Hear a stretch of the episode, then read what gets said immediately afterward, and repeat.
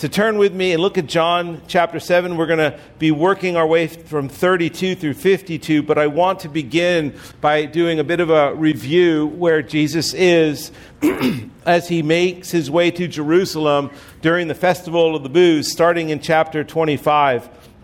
I mean, verse 25 in chapter 7. Some of the people of Jerusalem therefore said, Is not this the man whom they seek to kill? And here he is, speaking openly, and they say nothing to him. Can it be that the authorities really know that this is the Christ? But we know where this man comes from, and when the Christ appears, no one will know where he comes from. So Jesus proclaimed as he taught in the temple You know me, and you know where I come from, but I have not come of my own accord. He who sent me is true, and him you do not know. I know him, for I come from him, and he sent me. So they were seeking to arrest him, but no one laid a hand on him because his hour had not yet come. Yet many of the people believed in him. They said, When the Christ appears, will he do more signs than this man has done? The Pharisees heard the crowd muttering these things about him, and the chief priests and the Pharisees sent officers to arrest him. Then Jesus then said, I will be with you a little while longer, and then I am going to him who sent me. You will seek me, and you will not find me. Where I am, you cannot come. The Jews said to one another, Where does this man intend to go that we will not find him? Does he intend to go to the dispersion among the Greeks and teach the Greeks? What does he mean by saying, You will seek me, and you will not find me, and where I am, you cannot come? On the last day of the feast, the great day, Jesus stood up and cried out, If anyone thirsts, let him come to me and drink. Whoever believes in me, as the scripture has said, out of his heart will flow rivers of living water. Now, this he said about the Spirit, whom those who believed in him were to receive, for as yet the Spirit had not been given because Jesus was not yet glorified. When they heard these words, some of the people said, This really is the prophet. Others said, This is the Christ. But some said, Is the Christ to come from Galilee? Has not the scripture said that the Christ comes from the offspring of David and comes from Bethlehem, the village where David was? So there was division among the people over him. Some of them wanted to arrest him, but no one laid hands on him the officers came to the chief priests and Pharisees, who said to them, Why did you not bring him? The officers answered, No one has ever spoke like this man. The Pharisees answered them, Have you also been deceived? Have any of the authorities or the Pharisees believed in him? But this crowd that does not know the law is accursed. Nicodemus, who had gone to him before and who was one of them, said to them, Does our law judge a man without first giving him a hearing and learning what he does? They replied, Are you from Galilee too? Search and see that no prophet arises from Galilee. Let's pray. Father, please help me this morning to convey your words and your heart for your people. Lord, help me to proclaim your truth to these folks this morning that they may meet with you, that they may hear you speak, that they may experience your presence. May they be well aware of your love for them as you are talking to them.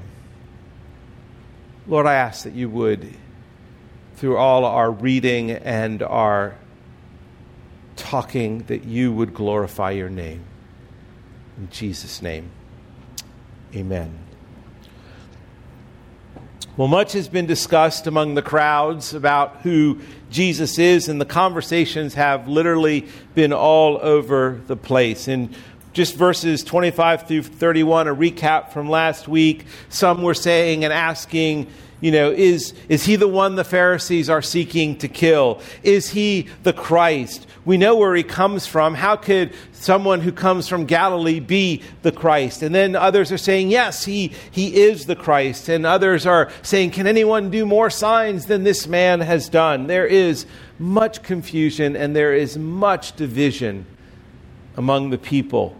And Jesus has clearly stated who he is and where he comes from in verses 28 and 29. You know me and you know where I come from, but, but I have not come on my own accord. He who sent me is true, and him you do not know.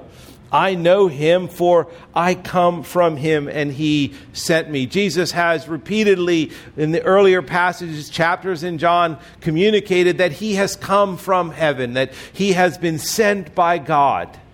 And yet, time and time again, those who are listening fail to grasp what he means and what he is trying to communicate. I have come from God, he has sent me, and you do not know him.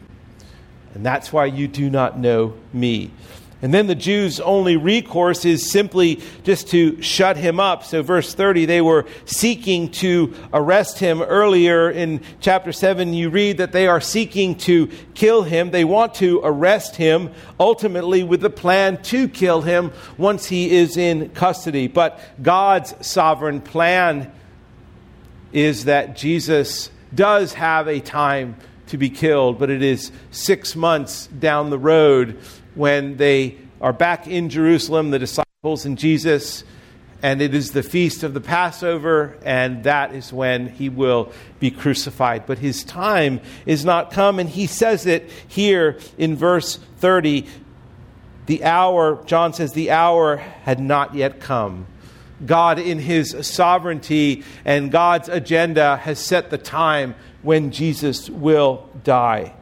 And now the problem only gets worse because in verse 31, to the chagrin of the Pharisees, to the Jews, yet many of the people believed in him. Oh, what a turn of events this is, and how angry the disciples make these men, how Jesus makes these men angry because he claims to be from God, he claims to come from heaven he claims to be the Messiah. He claims to be equal with God. And they want to kill him. They want to arrest him and they want to kill him. In verse 32, John picks up what is happening as Jesus is in Jerusalem during the Feast of Booths. In verse 32, the Pharisees heard the crowd muttering these things about him. The crowds, again, there's just this who is he? Some believe, if not many believe, but yet others don't know, and especially the Pharisees, rulers of the temple, the Jews, they don't get it, and so they want to arrest him. They want to get rid of him. And again, they attempt to arrest him, but they can't. God's plan just won't allow him. I just love it. We're just going to, we're going to, they want to arrest him in verse 30. They want to kill him earlier on. They want to arrest him again in verse 32, and they just can't do it. How angry it must make them. They don't understand that he is the Word become flesh, and he has come from God. And his words, Jesus' words, he says here in verse 33 I will be with you a little longer and then I'm going to him who sent me. You will seek me and you will not find me, and where I am, you cannot come. His words confuse them, but they do more than confuse them. His words literally indict them and condemn them because they don't believe. When he says, Where I am, you cannot come, he is talking to those who are rejecting him, rejecting God. He is making a statement to them that they still don't get. Because they are, again, the confusion comes. Is he going to go to the dispersions? There were Jews who were dispersed throughout that area, that ancient area, and into, into Greece. And he's thinking, oh, he's just, they're going to Jesus is going to the Greeks. He's going to share among them. And, and why can't we go there? We can follow him there. They just don't seem to get it. And when he says, Where I am, you cannot come, he's not just telling, You can't find me. He's saying, You won't go to heaven. You can't enter heaven because you are condemned by your sin. And then he comes to what is the center of this passage, the pinnacle of this passage. Verse 37 On the last day of the feast, the great day, Jesus stood up and he cried out, If anyone thirsts, let him come to me and drink. Whoever believes in me, as the scripture has said, out of his heart will flow rivers of living water. Now, this he said about the Spirit, whom those who believed in him were to receive, for as yet the Spirit had not been given, because Jesus was not yet glorified. This verse, the primary function of the verses prior and the verses after, are to be a backdrop for this, these three verses right here. This verse is profound because for us, as we read it, we will see it captures the essence of the gospel and its promises to all who believe. It reminds us of who Jesus is and what Jesus will be doing. Now, in verse 37, a few days have gone by since the temple teaching. So from verse 36 to 37, a, a few days have gone by. The festival of the Feast of Booths is seven days long. And this is the great day. Some commentators believe it's the eighth day, some believe it's the seventh day, but what we do know, it's the last day. It's the last day of the festival, and it's the great day. It's the, the day when everything comes to culmination. Everything comes to a place where the crowds are all gathered together. Jerusalem is crowded. The festival of booths is ending. And for seven days, the high priest, what he has been doing, in this celebration, in this feast of booths, is that he will go to the pool of Siloam with a golden pitcher and he'll dip that pitcher into the pool. And he will come back to the temple. And each day of the temple, he'll pour that water out as the Israelites commemorate, celebrate the time when Moses struck the rock and water flowed from the rock and provided sustenance, water to a thirsty Israel. And the Feast of Booths, where they would have palm branches, and as the, the, the, the priest would make his way to the pool of Siloam, they would have in one hand palm branches, in another hand a piece of fruit, and they'd be waving them to the Lord as a thanks and a commemoration for his provision in the wilderness and for their current provision, for the harvest and the rain. This is a time when this water ritual was a ritual that turned their attention to the Lord. And as the priest would pour out the water, something we read this morning, he would proclaim from Isaiah 12 With joy you will draw water from the well of salvation. It's during this last day, the great day of the feast, as the celebration concludes, and as the huge crowds are gathered, that Jesus cries out. He stands up and he cries out, If anyone thirsts. Now, think about it. This is a dry, arid, and almost waterless land. The natural is water is seriously important in this place, but in the spiritual as well he cries out, If anyone thirsts, let him come to me and drink. Whoever believes in me, as the scripture has said, out of his heart will flow rivers of living water. These words in view of this natural backdrop and also this ritual of pouring out the water, of God providing water, of the priest proclaiming Isaiah 12:3. Jesus cries out in all of this, where all these people are watching this final day of the ritual, and he cries out, I am living water. How stunning. Because at that moment, he's proclaiming, I am God. The one you celebrate, who gave you water out of the rock, the one you praise for providing rain and harvest for you, the one you worship and do a wave offering before, that's me. If anyone thirsts, Come to me. I will give you living water. And if you're his disciples, you certainly are thinking back as John did in John 4 as he's talking to the woman at the well. And he is saying, You don't have to come to this well anymore. I will give you water that will never cease to flow. And Jesus makes it very clear in this passage. He is the fulfillment of all that the feast promises. That's who he is.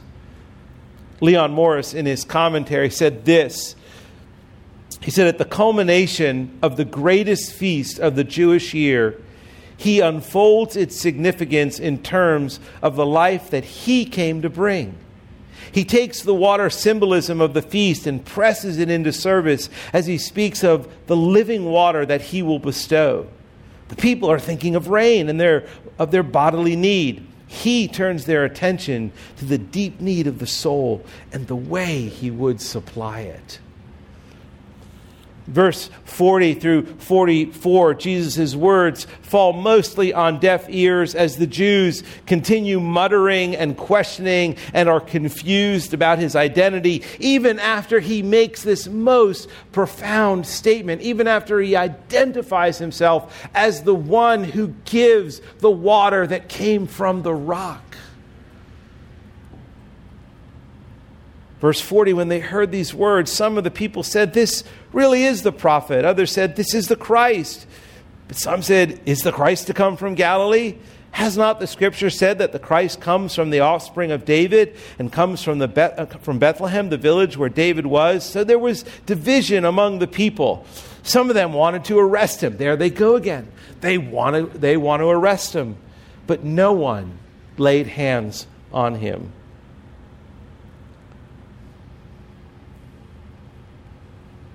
I think at this moment, one of the, this is one of the clearest sections of Scripture that helps us understand just what we read a few weeks ago in John 6 44.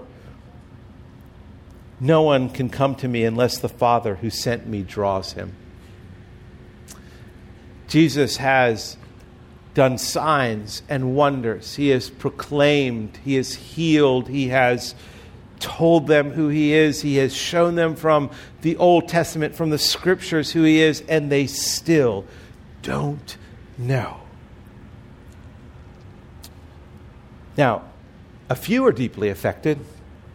Verse 45 and 46 the officers then came to the chief priests and the Pharisees, who said to them, Why did you not bring him? The, the chief priests had sent temple officers. Now, understand who these temple officers are. They're Levites. They're not just common guys, they're Levites. They're trained in Scripture, and their role is to serve as temple officers, to guard the faith, so to speak. And so they are sent by the higher up Pharisees to go and arrest Jesus. And so they go to arrest Jesus, and they can't arrest Jesus. And they come back to these guys, and the Pharisees say to them, Why didn't you bring him?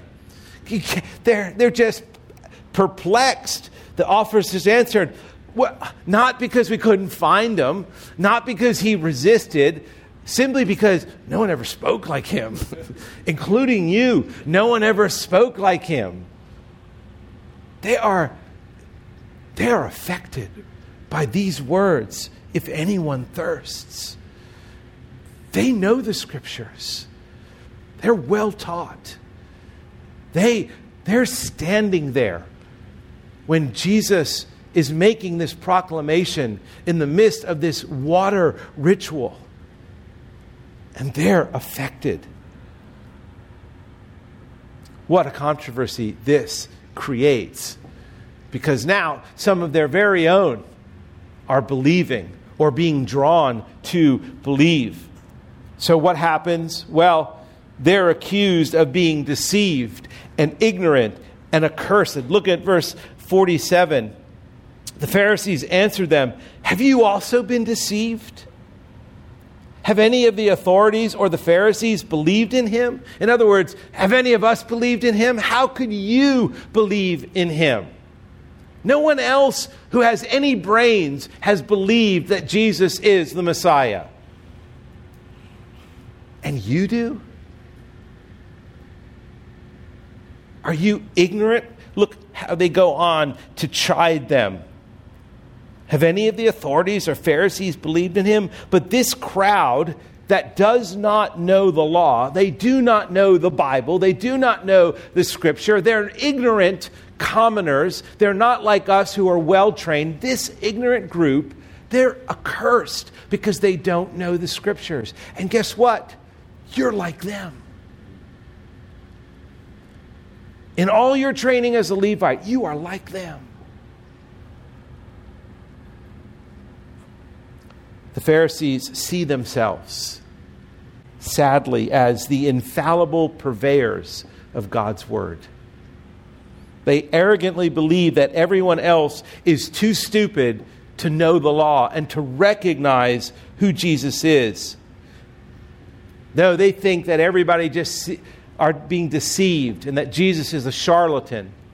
He is a madman. And to believe that Jesus is really who he says he is is to be someone who has no understanding of the law. And that's the accusation here. Oh, but the, the Pharisees suddenly, they, they kind of get their comeuppance because one of their own makes a comment. Nicodemus, who had gone to him before and who was one of them, said to them, Does our law judge a man without first giving him a hearing and learning what he does? Do you get this? In John 3, John records that Nicodemus, who came to Jesus by night, is known as the teacher of Israel. Not a teacher of Israel, the teacher of Israel. And here is the teacher of Israel saying, wait a minute, let's, let's not jump to conclusions about Jesus. He's one of the elite in this crowd. And now he's saying, Whoa, take a step back. And so, what do the Pharisees do? Do they listen? No. Now they accuse him. Ah, you must come from Galilee, which is a rural, ignorant, commoner place. It's like your pastor who comes from North Carolina kind of like a redneck. That's what you get. And that's what they believe here. That's what they think. And then, and then they, again, just reveal their, their ignorance and their arrogance and their hypocrisy because they say to him, Are you from Galilee too? Search and see that no prophet arises from Galilee. So, what they're saying is, Look, search the scriptures, look and see. Jesus can't be a prophet. He can't be the Messiah. No prophet comes from Galilee. And yet they don't read their own Bible because where does Jonah come from? Who is a prophet of God? Jonah comes from Galilee, as does Nahum. They don't know the scriptures, they are the ones who are accursed. What irony in this situation as John exposes the hypocrisy of these men. You know, another passage comes to mind. 1 Corinthians 1:26. These Pharisees believe they're elite. They believe that they're the ones who will only be able to discern who the Messiah is and the truth of Scripture. But what does 1 Corinthians 1.26 tell us? For consider your calling, brothers. Not many of you were wise according to worldly standards. Not many were powerful. Not many were of noble birth. But God chose the foolish in the world to shame the wise. God chose the weak in the world to shame the strong. God chose what is low and despised in the world, even things that are not, to bring to nothing things that are so that no human might boast in the presence of God. The Pharisees totally missed it. It was the very people that Jesus was affecting most that God would be using to shame the wise, to shame the strong. And all of us fit into that First Corinthians category of being weak and not powerful of anybody here born of noble birth? We have royalty among us this morning. Anybody? Anybody from England with a noble birth? Ah, somebody from Wales. You a princess? You are in Christ. Yeah, I mean, they don't get it. Now, that is a long introduction to the passage I want to focus on this morning, which is verses 37 through 39. My proposition is simply this those who thirst, come, drink, and believe in Christ will receive the promised Holy Spirit. Those who thirst, come, drink, and believe in Christ will receive the promised Holy Spirit. Verse 37 through 39 is for those who are lowly it is for those who are weak. It is for those who are despised and common. It is for those who are of no noble birth. It is for the thirsty and the hungry who are willing to come, who are willing to drink, and who are willing to believe. That's who this verse is about. It is the, this verse is about those who the Pharisees think are accursed because they're simple and they're needy, and who has not come to Christ, who has who hasn't been needy, all of us. What is so profound about these verses is that they're not just words that Jesus loudly proclaims in a crowd, but with the heart in which he does it with. He cries out with the heart of a shepherd who loves and cares for his sheep. He expresses the love of God the Father towards those who have sinned and rejected Him. He demonstrates the mercy and compassion only possible, only possible through a sovereign and loving God. He calls to those who are thirsty. He calls to those who are willing to come. He calls to those who are willing to drink. He calls to those who are willing to believe. And he makes a promise, a promise that has been given to us throughout Scripture. He says here, Whoever believes in me, as the Scripture has said. Jesus is talking about this body. He doesn't mention just one passage here. He is talking about the whole of Scripture, that throughout Israel's history, time and time again, there has been this promise, this covenant that God made, this covenant that God kindly would send His Spirit.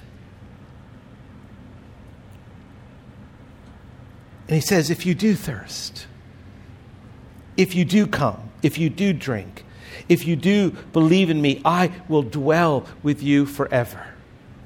The incredible and inexplicable history of God is this that he will always dwell with his people. You get that? God is in Scripture has said time and time again throughout the history, from Genesis all the way through Revelation, He has promised to dwell with His people. God dwelled with men in the garden. He dwelled with Adam and Eve. In Genesis, we read that the creator of the universe, dwelling personally with Adam and Eve. Adam and Eve hear the sound of God walking in the garden in Genesis 3. a common exp- it was a commonplace experience for them until this day because they had sinned. And this time they're avoiding God. They're avoiding the dwelling of God. Sin has entered their hearts. It has destroyed their intimacy with God. No longer will God dwell with them because they are no longer holy and pure, but they have been ruined by evil and the filth of sin. But God made a way. He promised in Scripture there would be a day where He would dwell again with the people of God. But until that time, did He abandon? No, He still dwelled with them, not just in Genesis, but God dwelled with Israel in a, in a cloud and in a pillar of fire. God dwelled with them in the tabernacle. God dwelled with them through the law. God dwelled with them through the prophets who spoke to them. God dwelled with them in the temple, in the Holy of Holies. God came to dwell with them personally in Jesus Christ. The Word became flesh and dwelt among us. And that's the game changer. God sent his Son. And the main point of the passage is the blessings of believing in him are blessings that come through the promised Holy Spirit. The words of 37 through 39 are spoken to a crowd at an ancient festival, but they are words that are being spoken to you today. Look at this. Jesus cries out and says, If anyone thirsts, anyone, whoever comes, whoever comes. Oh, and he makes promises in this verse. He promises in 38 and 39 that he will send his spirit. Whoever believes in me, as the scripture said, out of his heart will flow rivers of living water. Now, the spirit of God, as you see in verse 39, the spirit had not yet been given. It's not that the spirit wasn't active and present, but he had not been given yet to God's people, as we see, because Calvary is a prelude to Pentecost. We have to have Calvary before we get to Pentecost. And at Pentecost, on that day, the promise of God will be fulfilled because the Holy Spirit will dwell. God will dwell in his people. Not only did he come to dwell in Jesus Christ, but at Pentecost, the Spirit will dwell in his people. That is one of the most amazing ideas of in scripture that God dwells in people. With all of our struggles in fighting against sin, the thought life that we have that nobody else would know about, the attitudes that we demonstrate at times, the temptations that we give into, the condemnation that we can often feel, the guilt that we experience, and God dwells in us. He promised to send his spirit. Isaiah 12, 3, we read that this morning. Isaiah 44, 3, Isaiah 58, 11, Ezekiel 36, and Joel 2, 28, which is quoted in Acts, that he will pour out his spirit on us in the last days.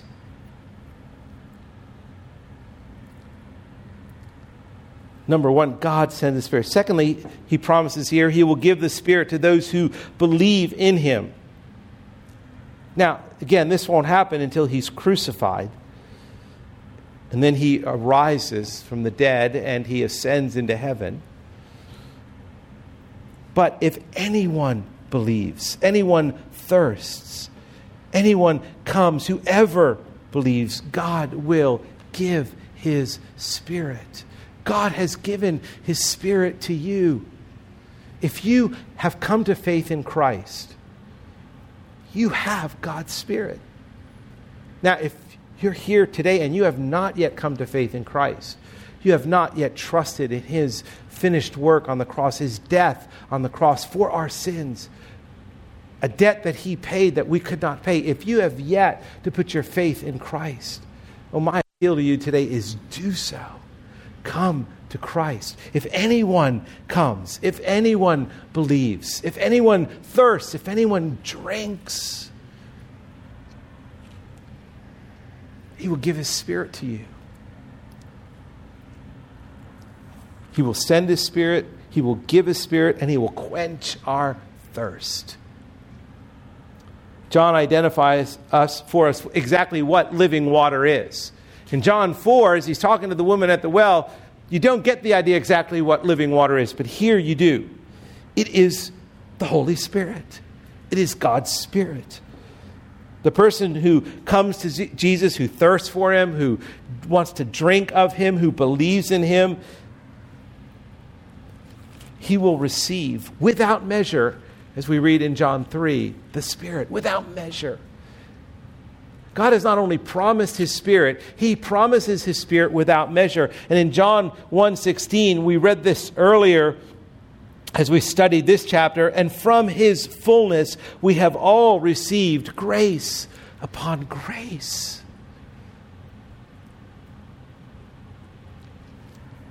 Brothers and sisters, Jesus cried out these words at a festival in Jerusalem over 2,000 years ago. But for your sake, these words were preserved that you might hear them today, that you might thirst for Christ today, that you might come and drink, that you might believe, that you might have rivers of living water flowing out of you. In John 3:34 he tells us that the Spirit has been given without measure. The Holy Spirit is ours without measure. When we are weak, he gives us strength through his Spirit. When we're weary, he refreshes our souls by his Spirit. When we are brokenhearted, He comforts us with His Spirit. When we carry a heavy burden, He empowers us with His Spirit. When we feel condemned, He encourages us by His Spirit. When we go astray, He convicts us with His Spirit. And He gives without measure. So, what's the application for a passage like this that God is promising that if you thirst, you receive. Well, that's the first thing, is that you receive. This is not just a passage for unbelievers at that time. Ephesians 5:18 Paul tells us that we should be continually filled with his spirit and we should be continually humbly going before the Lord being thirsty. Thirsting after him, coming to him, drinking of him, of his spirit, that he has liberally, without measure, grace upon grace given out to us. We need to receive. But let me tell let me just mention one of the ways you receive is by primarily spending time with him. By spending time reading Scripture.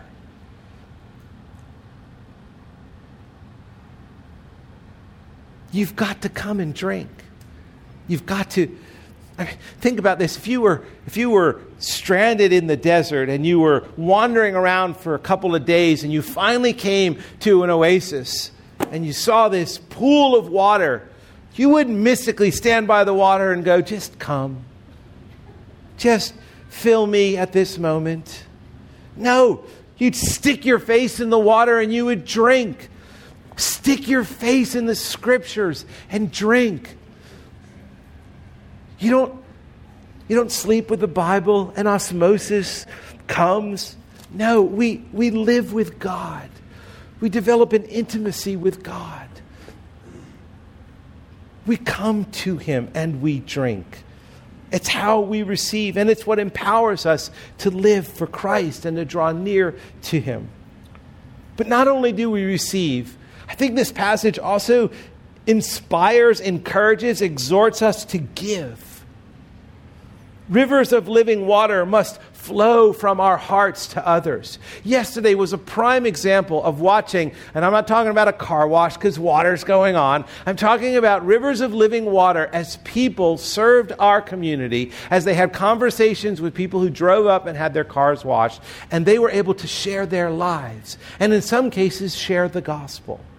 Rivers of living water flowing out of us. I think this is as good a passage about evangelism as any I can read. This is a clear call for us to extend God's love and grace to a dying world that lives next door, that we encounter day after day, that living water flows through us. Listen, if this grace of living water is not flowing out of us, it becomes stagnant. It becomes putrid. It becomes lifeless, like the water in the Dead Sea, which flows in and does not go out, just evaporates. Brothers and sisters, oh, on the last day of the feast, the great day, Jesus stood up and cried out, If anyone thirsts, let him come to me and drink. Father, I pray, I pray that you would help every person here this morning drink of your Spirit. Lord, may they find life in your Spirit. May they find life in your scriptures. May they find life as they pray. May they draw near to you. May they no longer thirst. And may they drink without measure all that you've given through the promise of your Spirit. In Jesus' name, amen.